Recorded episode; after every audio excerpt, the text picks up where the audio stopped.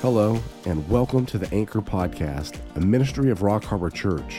We want to help guide and grow you in your walk with the Lord by providing an in depth study of God's Word. So please grab your Bibles and let's set a course for spiritual maturity. Here's Pastor Brandon with this week's message. Let's pray. Father, thank you, Lord, for this opportunity to come tonight and uh, study your word and look at even current events that are going on in the world. But right now, as we dig down into your word about how to survive perilous times, the things that we're in and enduring right now, help us to take the heart, to live it out, and to apply it to our lives. We pray now in Jesus' name. Amen. Okay, um, so now we are moving. We talked about uh, love last time and the aspects of love that uh, you have to do to endure and, and be able to survive perilous times. And, and now we're going to move on to what's called perseverance. And uh, I did all this last week, so let me get to the new thing. So, perseverance. And, and then, again, these are the, the traits that Paul was telling Timothy how he persevered, how he got through hard times. And these are the aspects that, that he went through um, with Timothy to say, hey, look, you can do the same thing. So we're going through perilous times. We're, a lot of the things that are ahead of us are very perilous. We're, we're entering an age of things we've never seen. Uh, I'll just give you an example of things I've never seen before. I have never seen, go, like going to, uh, last night to a board meeting uh, for the, the current uh, uh, superintendent of schools. I, have never seen the fact that we would even have a discussion about parental, uh, um, you know, authority being maligned by a school or a teacher or something. I mean, I, I can't even believe I'm having this conversation. Are we really talking about this? And that's what we call perilous times because that's actually demonic. And I don't want to go in there because there's like half the crowd in there is demonic. Um, and you don't want to call them all demonics and, and yada, yada, yada. But I mean, it, it truly is because the, the fact that you want to separate kids from their parents, it, it is extremely demonic. But you got to be careful what you say in a public forum like that. And you got to make sure you say the right things. But I, I, walk away with it and just come away shaking my head saying, uh, if anyone doesn't believe we're in perilous times, uh, you're, you're, you're out to lunch. Uh, this is insane what they're doing. And tonight I have more insane things to show you in the second part. But, you know, how are we going to get through this? Well, one of the things is perseverance. And um, um, the Greek word is hupomene. And uh, basically, it means like a steadfastness, a constancy, an endurance under, uh, under the, like the greatest of trials and sufferings.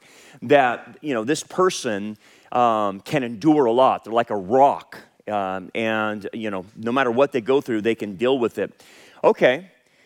Well, it's one thing to say that we need that, it's one, but it's another thing of how do I get there? because perseverance is a very difficult uh, virtue to, to hold to. And uh, because, especially under suffering, especially under trials, um, you know, I, I, you can almost see the human element in you that the things are so evil, you, you feel like, you know what? Um, I, I, don't see the point of, of this. I mean, you know, you look at these knuckleheads on a board and I'm not saying all of them are like that, I mean, because, you know, there's Cisneros and, and Mary Little are fantastic. Um, but you look at these knuckleheads on this board that, that we saw last night, and you're like, these people are never changing their minds. They're like cemented in to their final self before they go into eternity. And, and, and, and you, you just, it's like you, you think like you're banging your head against the wall. But at the same time, you have, what you have to understand is that's the nature of evil. The nature of evil wants you to quit. Okay? It, the nature of evil wants you to surrender. To say, yeah, you're right. We might as well throw in the towel and give up and, and, and retreat. And that's the problem. Is that people won't persevere, they won't push through, and they give up and they surrender too quickly, and evil takes over. So what, what's happened, like uh, uh, uh, for like the whole culture, um, what has happened is Christianity in America has retreated f- from the fight. Christianity won't get into the fight. That's why you have churches that won't say a, a, a blooming thing about even what's going on, not only locally, but nationally or globally. And uh, I, mean, I was on the, uh, an interview uh, yesterday with Tom Hughes, and someone uh, called in, or I called in, or, or, they typed their response in on the interview live while we were doing it. And they said, Brandon, you know, what, what, what would you describe, uh, would you consider a remnant church a, a, a church that teaches from uh, Genesis to Revelation, teaches the whole counsel of God? But, and here's the but, doesn't talk about current events, doesn't talk about what's going on. And I said, well, I would consider them a remnant church, yes and no. Yes, okay, they, they have their theology straight and they're teaching the Bible, but they're not doing their job of warning and preparing their flocks by, by, telling, by not telling them what's going on around them. And, and, and for a pastor or a church not to do that is signaling the white flag. We're just going to keep to ourselves. We're going to have our holy huddle and, and not concern ourselves with the community that's going to hell in a handbasket. That I go, so I don't, I wouldn't put them on my church tracker, is how I answered that. Um, and, and, and, and, quite frankly, there's tons of churches like that. You know, they, they, they, they will not get involved, they will not get engaged, and, and because of that retreat, because of that lack of perseverance, we've lost the culture. That's the proof of what we're talking about of not persevering. You have to persevere all the way to the end. And, and, and you, don't, you don't ever give up the fight until Jesus either calls you home in death or he calls you home in the rapture. That's it. You're always fighting to whatever degree you can, as far as your health is concerned or whatnot. So then the question then becomes well, then how do I get this perseverance? How, how, how can I stay in the fight and not lose hope and not lose you know, uh, you know, throw in the white towel and, and, and say, I surrender because these people are crazy, they're, they're, they're imbeciles, they're evil. Because um, when you do that, you give the, up the ground. How do you continue to fight? Well, it comes down to this it, it, it comes down to your heart, and it comes down to what kind of heart you have. Okay? And the greatest example is this parable that the Lord spoke. Now, th- this parable is called the parable of the four soils. Uh, unfortunately, it's usually mistranslated because of Calvinists putting their presuppositions into the text. But I'll, I'll teach it from exactly how it should be taught uh, from a biblical perspective and not an Arminian or a Calvinistic standpoint where they read into this. So, this, this parable comes in the, uh, the mystery kingdom parables, okay? And just again, anytime I reference the mystery kingdom parables, there are parables to describe our age, to describe the age in which we will live in. While the kingdom has been rescinded and is on, uh, on delay until Israel gets their act together. So we're in what's called the mystery kingdom. It's the invisible kingdom, and the kingdom of God is found within the person's heart. It's not a, it's not a physical kingdom we await for a physical kingdom and it will uh, one day dawn after the second coming and then Messiah, that's after uh, obviously israel comes to faith in them and then messiah will rule and reign from jerusalem obviously and that's a literal kingdom but we're in now what's called the mystery kingdom and see, these are called mystery kingdom parables there's actually nine of them in the text the funny thing is the first seven actually match the, the, the first seven churches of the revelation so when you, if you want to study the seven churches of Revelation, use them and then match the first seven parables, and they actually go hand in hand and give you more detail about the church age and what will occur during that period of time. It's a fascinating study. But let's just look at this parable. This is the parable of the four soils. So the question here, eh, eh, eh, contextually, is this Israel is not responding. That's what's in the context. And Israel has actually rejected the Messiah year one and a half. And so this is why he goes into the mystery kingdom parables, because now uh, Israel's going to be put on hold and it's going to be delayed. And so one of the questions that they had back then to him and even in the early church is hey, what's this deal? Uh, is it that, that the word of God failed? It's, it's, it's, because uh, it promised that the kingdom is coming, the, the you know, Messiah is going to rule and reign, and, and what, what happened here? And that was the big question. Well, this parable answers it, and it's, it's this it's not the failure of the word of God that has happened to Israel, the failure has to do with their hearts. Okay? And so then he, that's why he gives this parable. And so the issue is how come per- people don't persevere? How come they don't, they don't have guts uh, and steel in their soul to fight evil? What is it? It has to do with their heart. So he talks about this and he explains this. So let's read it. Then he spoke many things to them in parables, saying, Behold, a sower went out to sow. And as he sowed, some seed fell by the wayside, and the birds came and devoured them. Some fell on stony places where they did not have much earth, and they immediately sprang up because they had no depth of earth. But when the sun was up, they were scorched, and because they had no root, they withered away. And some fell among thorns, and the thorns sprang up and choked them. But others fell on good ground and yielded a crop, some of hundredfold, some sixty, some thirty. He who has ears to hear, let him hear. So obviously, when he told them this, they didn't understand what he was saying. And a lot of times when he spoke in the parables, and this is when he goes into parabolic mode because of the rejection of Israel, he will, he will veil truth uh, to Israel, and then and the, the disciples will hear it, and then he will have to go on the side and explain it to them in plain language because he's stopped speaking plainly at this point uh, in Israel's history. He now will go into parabolic mode, which is prophesied by Isaiah. Okay, so now here we come to the interpretation of Messiah explaining the parable, and this is where we, we want to drill down. Therefore, hear the parable of the sower.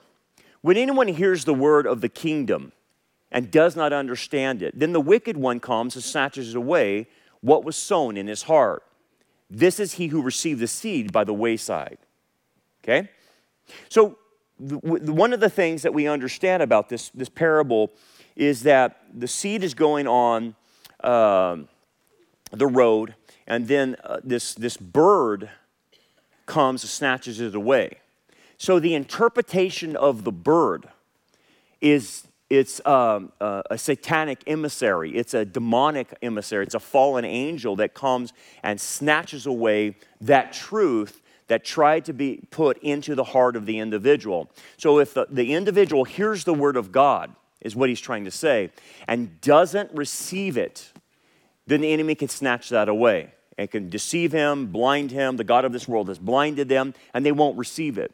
And, and that's what you, you, you start seeing in the culture is no matter if you're talking about Jesus being the way of salvation or you're talking about one of the teachings of Jesus, right? Whether it's uh, you know, uh, the, one of the teachings of Jesus would be, you know, that, you know, you should not uh, murder, so abortion would be wrong.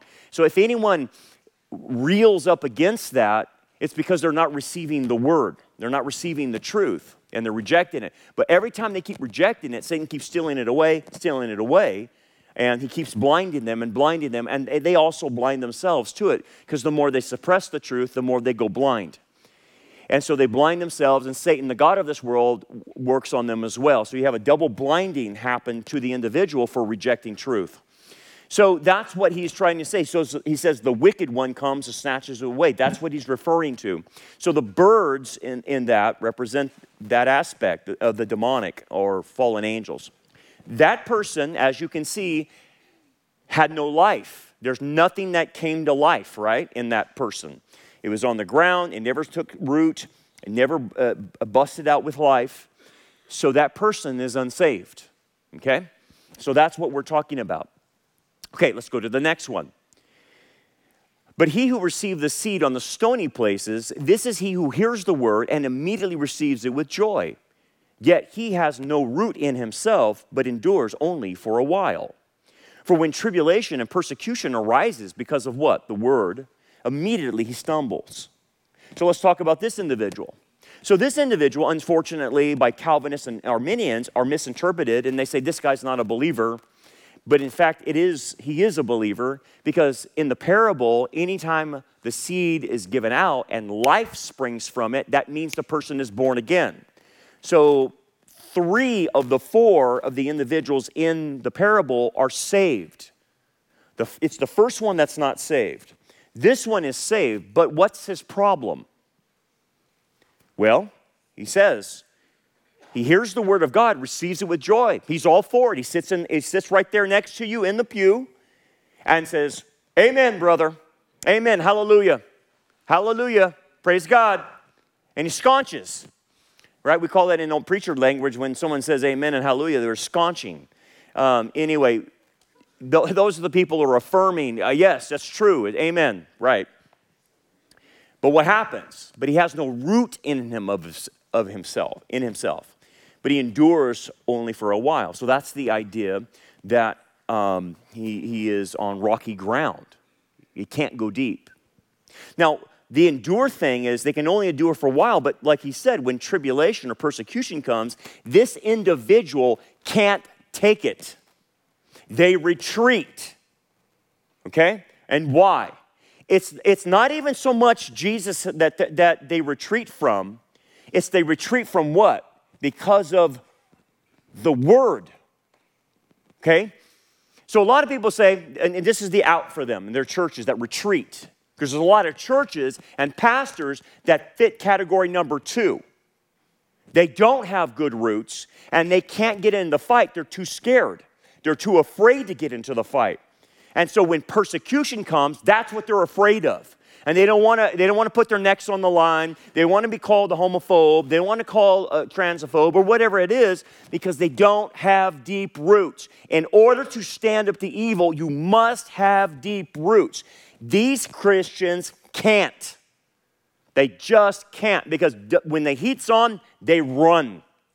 They run. They can't take it. Now, think about this. I'll give you some examples of degrees of, of not being able to take the heat, so to speak. It's because of the Word. It's because of the Word, okay? So it starts off with little compromises in the Word. Well, I don't want to upset them. It's going to make them mad, and I don't want to be looked at this way, yada, yada, yada. And it starts very little. But that's a person that's evidencing to you they can't take the heat. Okay? And quite frankly, uh, even before that, what you'll start realizing is a lot of times they can't take even life struggles. Okay? We talk about the, the millennials, I know we, we, we beat up on them a lot, but why do they have to have safe spaces? Do you know why? Because they were taught a fragility, emotional fragility. That's what happened. And, and they never were taught to be tough in life, to deal with the hardships of life. In fact, no one around them ever wanted them to feel any toughness and hardships of life. And so when they were padded, and so when now they become an adult, they have to have safe spaces and they, they, they, they have microaggressions against them all the time and they're triggered all the time. And again, why is that? It's because they're not, they're not taught how to endure hardship. So, right there, even off the bat, of how you were even raised uh, becomes the first step into how you can persevere. And then, if you can't deal with the hardships of life, how are you going to deal when you're like telling the truth to somebody and they're going to flip out on you or get upset with you?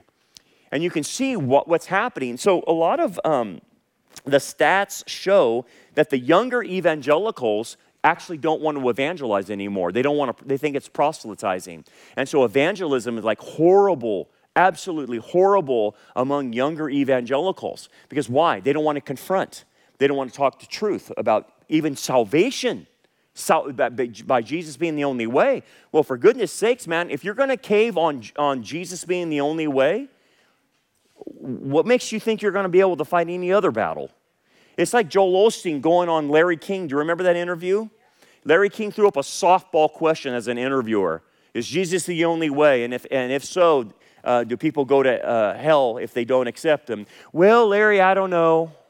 I don't know. I don't want to. I don't want to judge. And, and, and, and with his Joker smile, he just couldn't answer the question. And, and it's like, yeah, you're the kind of Christian that can't endure. You have shallow roots. Because if you had deeper roots, you could say the truth in love and you deal with the consequences and the chips fall where they may. And so immediately they stumble, he says. That's why they don't fight. So, so based on that, that kind of Christian, this is the problem we have in America. This is why when we go to board meetings, we don't see a lot of Christians from other churches there. We just don't. This is why the, the, the, pregnancy centers in town don't have a lot of people helping them. They have some, but not all. So where are they?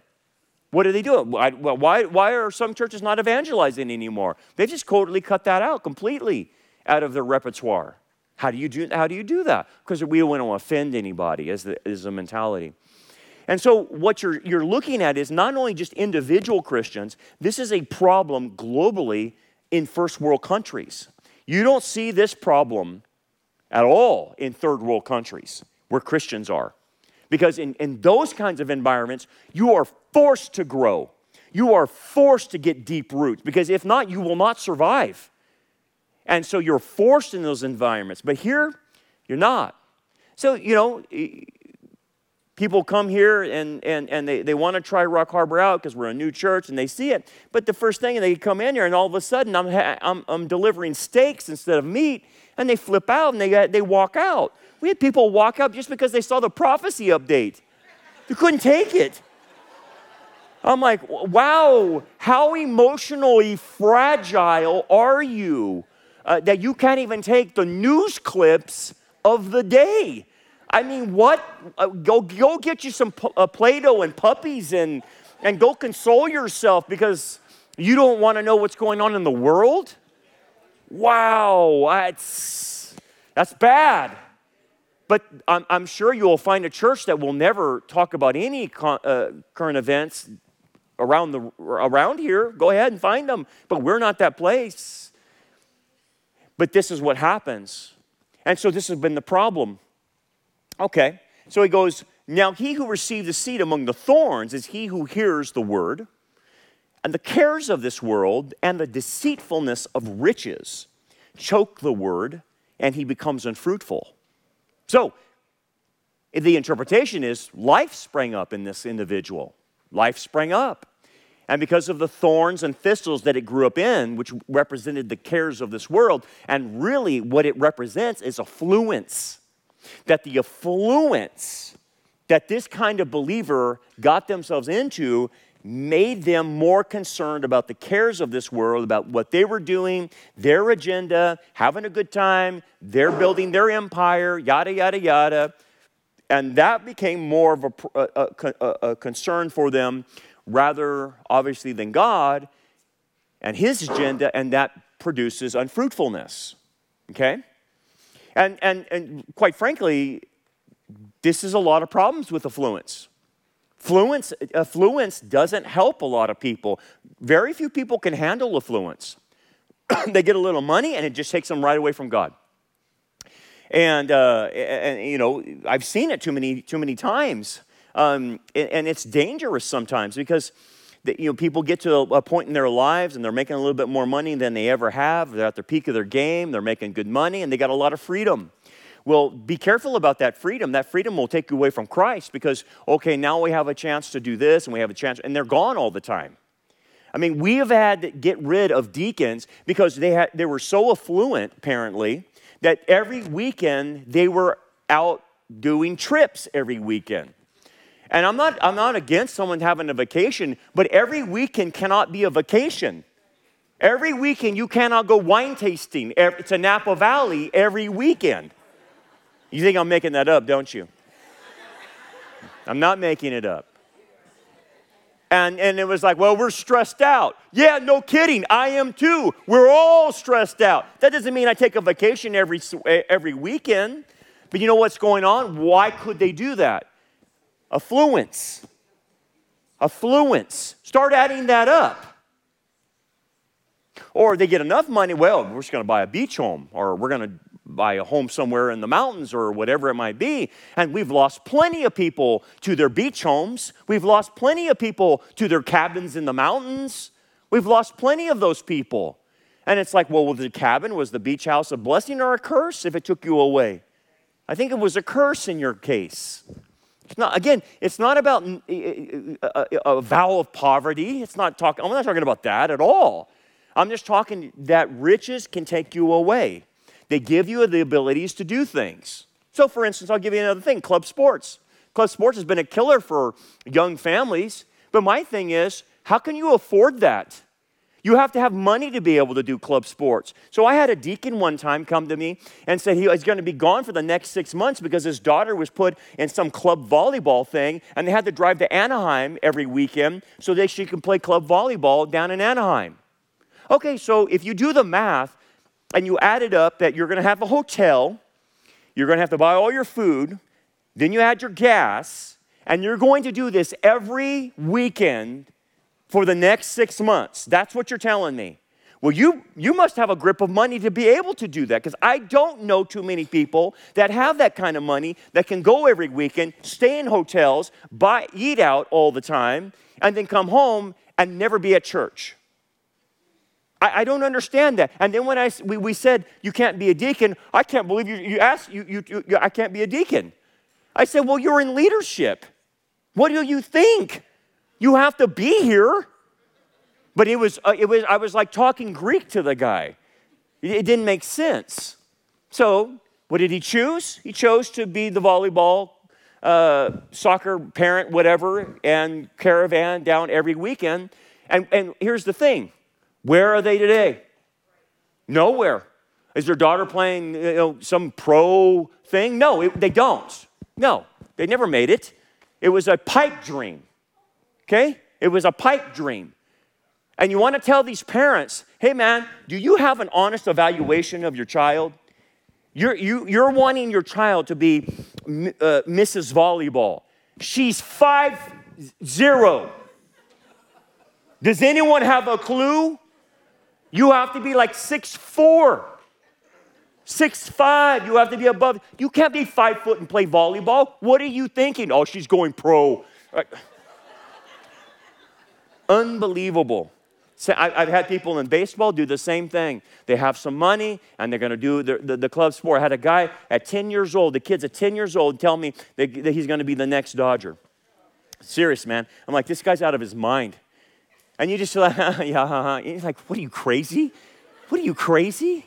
But then they have the money and they, they do all this stuff and then it takes them away. It takes them away. So be careful. So, what happens to a lot of Christians in America is they do not want to lose a worldly advantage for their kid. They don't want to lose that. They really don't. And so they will play the game to have that worldly advantage, to get into Harvard, to get into Stanford, or whatever. And they will pay a very high price doing it because they will have to take their kid away sometimes from Jesus. And that's not how it works.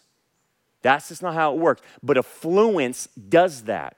And they will say, I've heard them say this, when it's all over, we'll come back. And guess what? They don't. I, have heard those promises before as a pastor. They don't come back because they, they, they, they, they feel so ashamed of what they did. To show their face to somebody that knows what they did, they're not about to do that. Come on. They got a safe face. So they go to another church or they go wherever so, so no one knows their history of what they did. Now, again, my kids played sports. Your kids play sport. I'm not anti sport. My kids play uh, and all that. But I didn't, let, I didn't let them play on Sundays. I stopped it. I said, You're not doing that. Tell the coach you can't do it. And the parents act like they're at the mercy of the coaches. Well, they're having practice on Sunday. So what? Tell the coach I can't come. What's the problem? Why can't you put the boundary on the coach? Because of worldly advantage. That's why. It's worldly advantage. They want some type of worldly advantage. And if you play that game, it's going to take you away. Be very careful. Here's the thing if you don't sacrifice for the Lord and make that commitment, you ever see Chariots of Fire? Now, I'm not for understanding that Sunday's the Sabbath. The Sabbath never changed.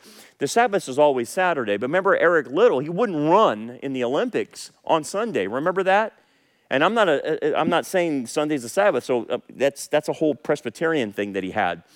But nonetheless, the whole point is he's willing to sacrifice in chariots of fire the race so he can honor God. That's, that's, that's very rare that someone would sacrifice and actually hurt their worldly advantage so they can honor God. That's the problem with this individual. You can never build ministry off this individual. You know why? Because you never can pin them down. They have too much money and they're always busy doing things and they're going here and going there and this and that. So you never can use them in ministry. You can't because they can't commit to anything. In fact, they don't want to commit to anything because they have so many other things that's on the agenda for themselves to do. So if the agenda is to take the boat to the lake on Sunday, they're going to do that. They will always choose that. I was talking to a pastor in Oregon uh, Calvary, at a Calvary chapel that I was speaking at, and he was, and, and, apparently in Oregon it rains all the time in, in ungodly amounts, and he was saying that um, if you have a Sunday where it doesn't rain, no one will come to church. They just won't come. It's because they're going to enjoy their day in the sun because it's not raining. And I thought, wow, that's just very so superficial that it's their attendance is based on weather. And you're like, wow, okay, that's that's crazy. But anyway, this is what can happen. And uh, what is the end time church called? Laodicea, right? But what's Laodicea's problem? Laodicea's problem is affluence. And their affluence makes them think they're blessed of God. And obviously, the, in, we, we, have read it, uh, uh, the passage of, of Laodicea. They're, they're, they're blind to their own spiritual condition. And so, obviously, they're useless. We've talked about useless. But if you're useless and the Lord can't use you, just like what this passage says, you become unfruitful. You don't produce anything, you just exist and, and there's no rewards for that. Okay, so now let's move to verse 23. But he who receives seed on the good ground is he who hears the word and understands it. Notice what's happening. Look at the phases. I hear it, and to understand it means I'm metabolizing it. I'm actually taking it in.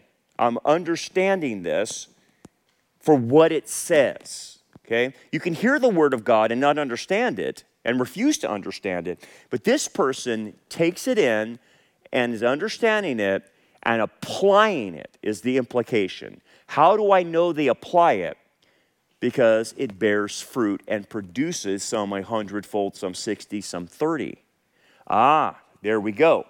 So, the key then of perseverance is how receptive my heart is to the Word of God and how much I metabolize it in order to apply it so I can actually produce fruit. Okay, so that implies something. That implies that this type of believer is a truth seeker. Okay?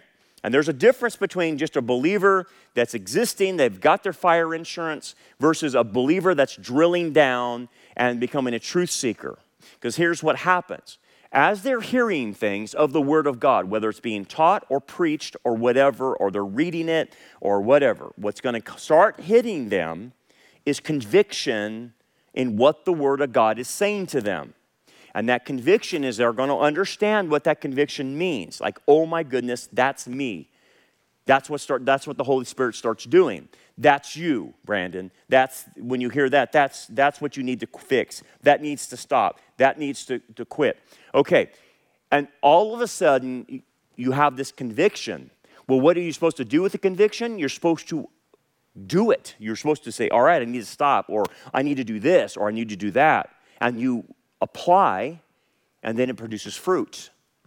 The person that James is warning about, and especially in the other two uh, individuals, he says there's people, there's believers who are always hearing, but not doers of the word of God. See, this one's a doer of the word of God. They actually put it into play. But hearers of the word, which I would put on the first two, they hear the word of God, they sit there, and they sit there month after month, week after week, year after year, and they never self apply, ever. They just keep hearing. They have a lot of content and they know a lot, and they can definitely tell other people about their issues, but they can't fix themselves. Because why? They refuse to apply personally what the Word of God is telling them. Now, that person is, is, is self deceived. There's no doubt about that. But they think because they're gaining content that they're actually getting more spiritual, which is a lie. You are not more spiritual by gaining knowledge. I mean, you can know how many uh, uh, uh, angels dance on the head of a pin, or, it, or uh, you could probably know theologically whether or not Adam had a belly button or not. But if you don't apply it, it's not make a hill of beans. And so there's a lot of Christians that are actually fooling themselves, thinking they're a hearer of the Word of God, but they're not a doer because they're gaining in content. Let me tell you what content does if you don't apply it.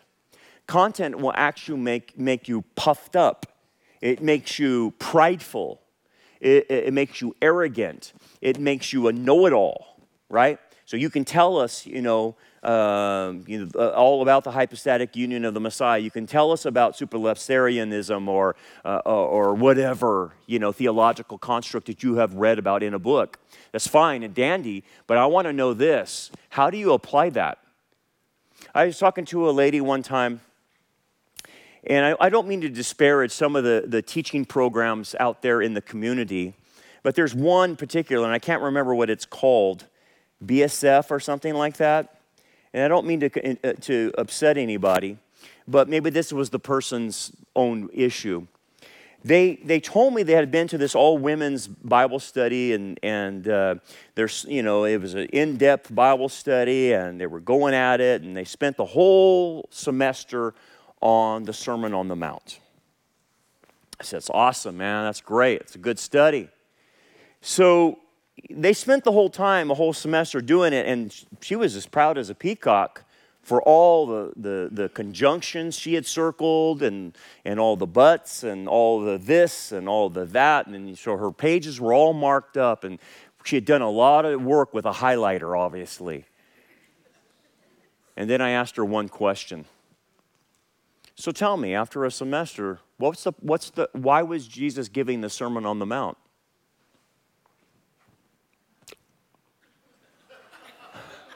Crickets. Crickets. Crickets. You're catching the drift? She couldn't tell me. I said, So you spent the entire semester learning on, about the ser- Sermon on the Mount, and you don't know what it means? I guess I missed that one, she said. And I said, So, like, what, what was the point of your study? And like how would you apply the sermon on the mount and stuff like that? She didn't know. But she could tell me how many conjunctions were in the text. What, what's that? You spin your wheels studying and you don't even know the big idea you don't even realize what Messiah is doing on the Sermon on the Mount when he's actually the prophesied teacher of the law is here and now is going to tell you the, the actual intent of Mosaic law that it's not external, it's also internal as well. That's the whole point of the Sermon on the Mount. How did you miss that? That was his whole point. He was explaining to Israel the law how it should be properly interpreted and not as the Pharisees are interpreting it as outwardly only. Totally missed it. Totally missed it. So if you don't know the intent or the, the purpose of like the Sermon on the Mount, how in the world could you ever apply it? Because if you don't know what things mean, then you don't know the principle and then you won't know the application. So I was talking to an individual that was just dumbfounded in the fact that she didn't know the intent, and therefore it implied, I said, you can't apply it then. You don't know how to apply it if you don't know the intent. And the big thing is when you're reading the scriptures, you got to know authorial intent. It's called authorial intent. What is the author's intent? Why is he writing this? What is the audience? Who is he talking to? What's the problem that he's correcting usually? And, and, and they didn't know that. So here, here's my point there are Bible studies after Bible studies after Bible studies that do that. The person walks away with content but doesn't have any application and hence will not bear fruit. This explains why Christians can go years upon years going to church and Bible study and never growing, ever. They just keep repeating year one like 30 times every year. They just keep repeating and repeating and repeating because they never get to the application. So, this is the good soil. Now, Once the individual is now applying things into their lives, they start growing. And then they start realizing what it is to grow. And every time they grow, they get a little whiff of freedom. And then they get that whiff of freedom, they want more. And then that causes the motivation to keep digging more and more and more. And so their learning is not about how much knowledge they can get, their learning is coming so that they can become free to become more like Christ. And then true fruit actually comes from that dynamic. And so they're, they're hungry for the Word of God because they want to change. Not because they want to lord it over others because they have so much knowledge. It's because this can change you. This actually frees you up. And then it produces fruit. And notice how, what kind of fruit a hundredfold, some 60, some 30. What, why does he say that? Look at the amounts hundredfold, 60, and 30. What he's saying is this this is exponential, like fruit, exponential. It's, it's not like, okay, I just produced a little bit. He's saying, once you do this, you're able to do things that, that's not even possible, humanly speaking. And, and, and the kind of fruit that will come from you is beyond your capabilities that you, you can do yourself. Why is that? Why, why would my fruit be at the exponential level on a supernatural level if I grow? What's happening? Because the, the power of the Holy Spirit, as I am yielding to Him in my obedience, is actually flowing out through me and giving me the ability to do the supernatural. Even though I myself am not supernatural, the Holy Spirit inside me is doing that. So if I'm teaching or I'm preaching, my words are coming out, and the Holy Spirit will take those and apply it to people. And he, he uses that, that gifting, and you'll be able to say things that you couldn't necessarily say on your own. He will help and guide you, and he will ha- help you do things that you couldn't endure and, and, and persevere. And so, what starts happening is you start living in ways that are beyond your capabilities, which are supernatural, okay? You're producing fruit on a supernatural level because the Holy Spirit's working in you.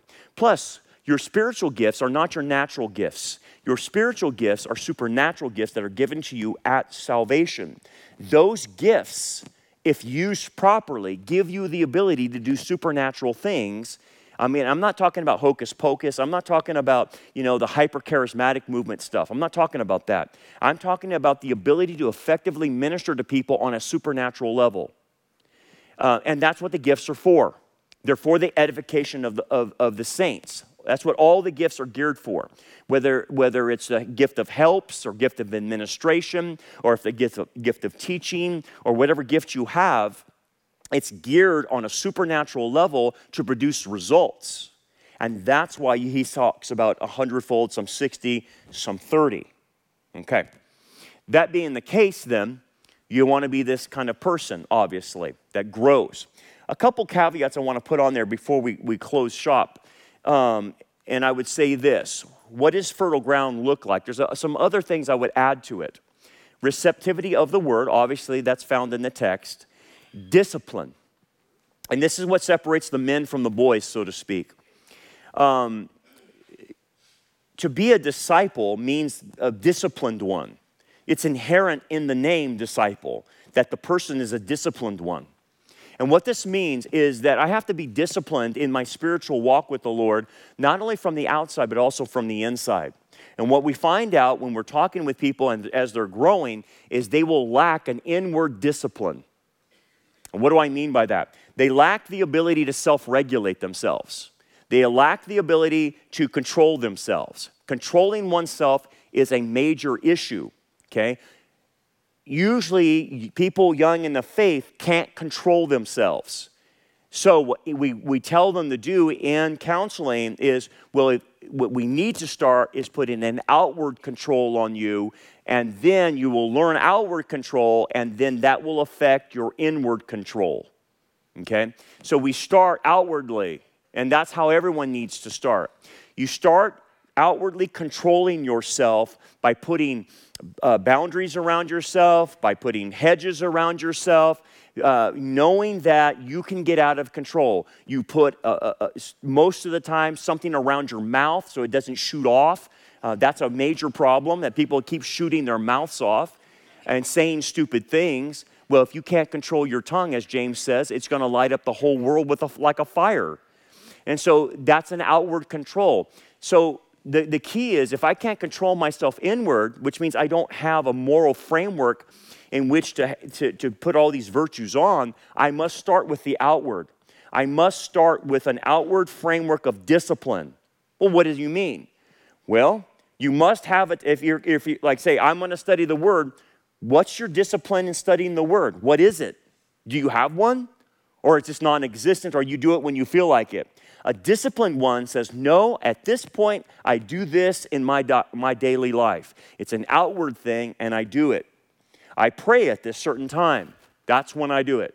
I go to Bible study, I go to church, I go to this. And so what you start realizing is to get the inward structure, you have to have an outward structure of dis- discipline. What do you do?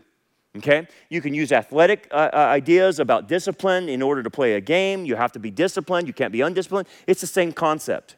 So, what will happen though is if you start putting the outward discipline on you and you start functioning that way, what it creates inside of you is another structure that's internal, that actually is an internal discipline to the point that you will just automatically do it because it becomes habit forming. But if you lack that, you have to start outwardly. And so, a lot of people I talk to, we have to start outwardly. We have to put outward controls. But the goal is that you're inwardly disciplined, that it's, it's, it's part of you, it's, it's how you function. You don't even have to think about it. You just automatically do it. You know how to control your mouth. You know how to control this. You know how to, how to guard yourself in this area. And it's just automatic. So you start with the outward, work on the, and that works on the inward later on. Spiritual poverty is a necessity. What do you mean, Brandon? Well, here's the thing. Why people will come up to me and say, when I read the Bible, I'm, I'm, I'm bored or I, I can't understand it. And I'm like, well, either one, you're dyslexic or you have a reading problem or what is it? I don't know. But what do you mean you're bored? What do you mean you can't understand it? It's written at a fourth grade level. What do you mean? What you start realizing is when the person says, I'm bored when I read the Bible or I'm not getting anything out of it, is the person doesn't understand their spiritual poverty. That's the problem. And, and in order to, to, to want the, the truth in you so you can change, you have to have a need. You have, to, uh, you have to feel your need. You have to experience your need, that you're, you're broken or bent, and there's parts in you that need be, to be fixed. And if you don't understand that, you won't have a need. It's just like going to a doctor, for goodness sakes. You break your leg, you have a need. And you, I can guarantee you what you're going to do when you broke, uh, you broke your leg. You're going to run to the emergency and get it set. Well, what happens spiritually if your leg is broke, so to speak? You just sit there with your leg broke? A lot of people do. Their legs are broke spiritually, and they just sit there. They won't get help. And what happens is, is what they don't have a spiritual hunger. Well, how do you light, how do you fan the flame? How do you light that up? You have to do some soul searching and understand how spiritually poor you are. Okay? Spiritual poverty means I can't do this on my own. I'm messed up. There's a sin nature in me that's jacking me around, and I, I, I, have to get control of this thing. And plus, there's parts in me that are not working properly. There's bent parts, there's broken parts, there's places in me that need healing, and uh, that pain needs to be resolved. Yeah. If you know that about yourself, it says, I need to get fixed. And where am I going to get fixed? Well, this will tell me. And I go directly to it. So I will, I will hunt that answer down just like I would look for a medical cure if I had cancer right? That, that's the hunger. And so if you, you feel like you're lacking the hunger, uh, like, ah, it's just boring. No, no, it's because you don't know your spiritual poverty. Because if you did, you would be all over this. You'd be in and out of it, and you, it would be constantly on your mind about how do I fix this? What am I doing here? And here's one thing what people don't understand When you read the Bible, you, you, you read it for content, there's no doubt about it, but you also read it for your need as well. Why are you reading this? Do you know what, what's happening here? What's, what about you is in the text? What is the text saying about you? And what, the, what's, what you're starting to realize when you read, you're reading for your, your deprivations. You're reading for your poverty and you say, okay, I have this problem. Okay, there I see it in the, in the blind man, or there I see it in the, in the lame man, or there I see it there. There I, you're looking and you see yourself in it, and that lights everything up. That makes everything come alive because it's you. He's talking about you. You're the person in the text he's talking about. So it, it, it takes on a different role when you see your spiritual poverty. Another thing, quit repeating things that have no spiritual effect and spiritualizing them. What do you mean? Well, Christians do a lot of funny things to make them feel that they're spiritual. But in effect, what they do is actually doesn't do anything. They just keep repeating it, but it's actually not having them to grow. It doesn't work the way they're doing things. And this could be unhealthy relationships. It could be, you know, um, not putting proper boundaries on people or whatever it might be. But but they do things and it's not producing any effect. So something's wrong. So when someone tells me, hey, man, I'm not getting anything out of that Bible study that I went to, or I'm not getting anything out of the sermons, well, what, what's wrong with you? What, what, what, what, there's, there's something you're doing that's causing you not to have any spiritual effect, and you got to stop doing that, whatever it is. And it, it could be anything. Maybe the person's daydreaming. I don't know. Maybe the person has other interests. I don't know. Maybe they can't focus. I don't know. I don't know what it is. Maybe they're mad. Maybe they're angry at God. I don't know. But the issue has to be cleared up because if you keep doing something over and over again, what, what did they say about that? And you're getting no results. What, do you, what is that called? Insanity right? You keep doing the same things over and over again and you're not getting any results. And I'm not, I'm not even talking about pragmatism. I'm just talking about like if you look at your spiritual life and you're like, I'm not gaining, I'm not growing, I, and I don't know why, well, you're not doing something right. Something's not happening. Maybe you won't give up unforgiveness. I don't know. And something's stopping you in that growth. If you can't control your mouth, I, I don't know. Something's not doing. Something's not happening whatever you're doing and you're repeating it, it's not working. It's not working. And so every Christian has to evaluate am I really dealing with this so that I can change? And if I'm not seeing change, I, I, I would say if I'm not seeing change within six months, eh, to some degree, uh, I better rethink what I'm doing. Maybe that's not working right. I don't know. Maybe I'm not reading the Bible correctly. I don't know. Maybe I'm not getting counseling. Maybe I need counseling. I don't know. Stay consistent with your identity in Christ, and that's a big thing. So, in order to grow, in order to do and produce, you have to know who you are. So, if you do not know who you are, then how do you know what to do? So, it's a logical thing so Christians don't know their identities many times. They hear about the identity in Christ, but you understand your identity in Christ is like, I don't know, 75, something like that, maybe 80 different points that God makes about you of who you are in Him. And it's your identity. This is your true self, your new nature, and, and how God sees you. He talks about your positions, He talks about everything. And if you don't know that, then you won't stay consistent with it. So, like for instance, I, let, let's, let's, let's understand our position. You're a priest and you're a king. That's your positions. What does that mean, though? How do you apply that? Well, quite frankly, what you're supposed to do is understand that's my position now. I, I, um, uh, uh, I have this position, but I'm not in that position yet, as of yet. I'm not a king priest as of yet. I'm in it positionally, but I'm not in it practically. I will be in the next age, in the, in the kingdom age. I will be in that role as king priest.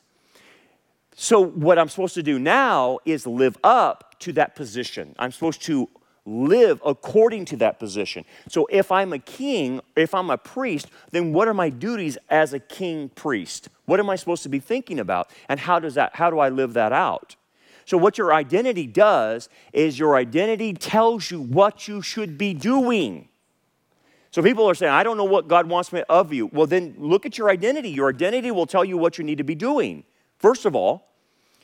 And, and what happens is people don't know it or they don't care about it and they go with their worldly identity. They go with their front. And a lot of Christians just front. That's just the way it is. They front the Sunday smile, they front the, the goody two shoes type of thing. But behind the scenes, man, they're just the same as a rank pagan. There's no, there's no difference. They're, they're saved and all. I'm not doubting their salvation. I'm just doubting their discipleship because they don't even know who they are. And because they don't know who they are, they live according to the identity that was formed and completed either from their family and their environment or their coach or their teacher or their identity that they chose to front with. And that's what they front with, and that's what they want you to see. But it's not really them.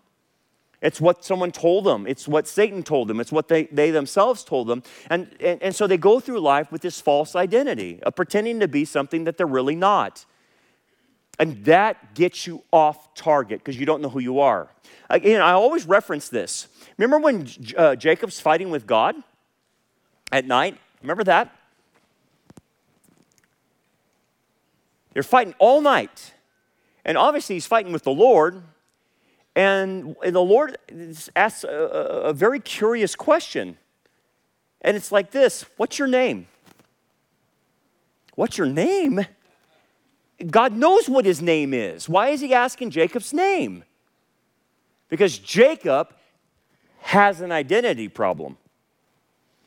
Jacob will not admit really who he is and who the potential in him is as well. So God is wrestling with them. What is your name? I need you to first tell me your true self. You are the heel catcher.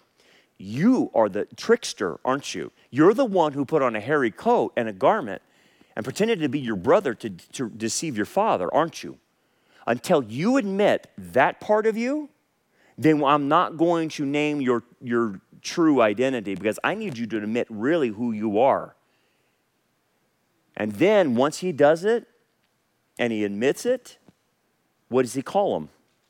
Israel wrestles with God or struggles with God, or the other ter- interpretation in Hebrew is Prince of God. That's his new identity.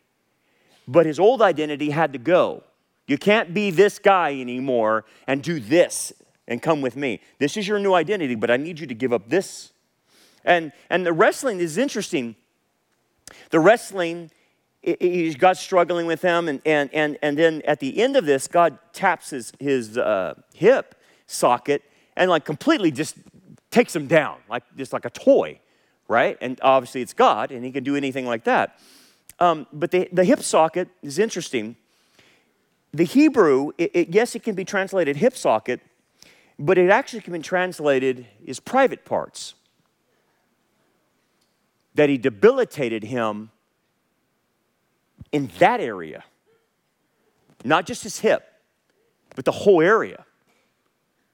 I want you to think about that. So God debilitated him, if that's the case, if we can translate that way. And again, there's debate on whether you can translate that, but it, it, there's some, some scholars that would say, yes, that's, that's part of it, that he hit him right in his manhood. You get it? took him down. It's not, you're not who you think you are. And that debilitation, whether it was the hip socket or wherever, um, he, he, that stayed with him the rest of life. He was walking with a limp. Why? Why would God leave him with a limp?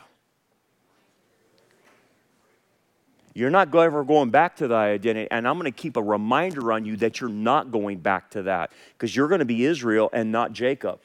Anytime the nation of Israel will act like a, a, a goofball, God will call them Jacob. Anytime Israel is in good standing with God, he'll call them Israel. Isn't that interesting? And so it's to remind Jacob, you ain't going back. And, and, look what I did to your hip socket. We're done with that. We're done. And if I have to physically hurt you so that you don't go back to the identity, then I will. Because I can't let you live like that. And so, what is this all about? It's about identity. And God's pretty serious about identity if He's willing to touch his hip socket or his private parts or whatever, if that's the case, to debilitate him, to say, You're done. You're done with that. That's a big deal for God, is knowing who you are. If you do not know who you are, you're not going to live it out. Last one. One of the things about perseverance is you have to forget about changing people. Okay? It is not your goal to change everyone around you. That's, that's, that you, you're going to die the death of a rag doll if that's your goal in life, is to change everyone around you. Uh, it's not going to work. Uh, and this is why a lot of people give up and they don't persevere because their, their focus is on the wrong change. You're not supposed to be changing others, you're supposed to be changing yourself. So if your focus is on others, others are going to disappoint you because they're never going to change and you're going to give up. So the key is you have to worry about changing yourself, not about others. And last one, uh, quit being a people pleaser. If, if this is your problem, that you want to make everyone happy, well, you're, you're definitely not going to persevere. I can guarantee you that.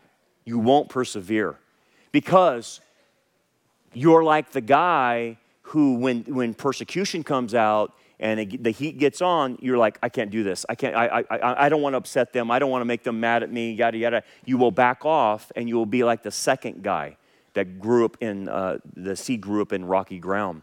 So, a couple things to add to that. So you can take that to to to to, to fruition, uh, to, or sorry, to mind, and then hopefully start applying that. Okay. Thanks for joining us for another lesson. We hope that this message is a blessing for you and helps you grow towards a more mature understanding of God's Word. For more information about our ministry, we invite you to check out our website at rockharborchurch.net. Until next time, remember, keep looking up, for our redemption draws near.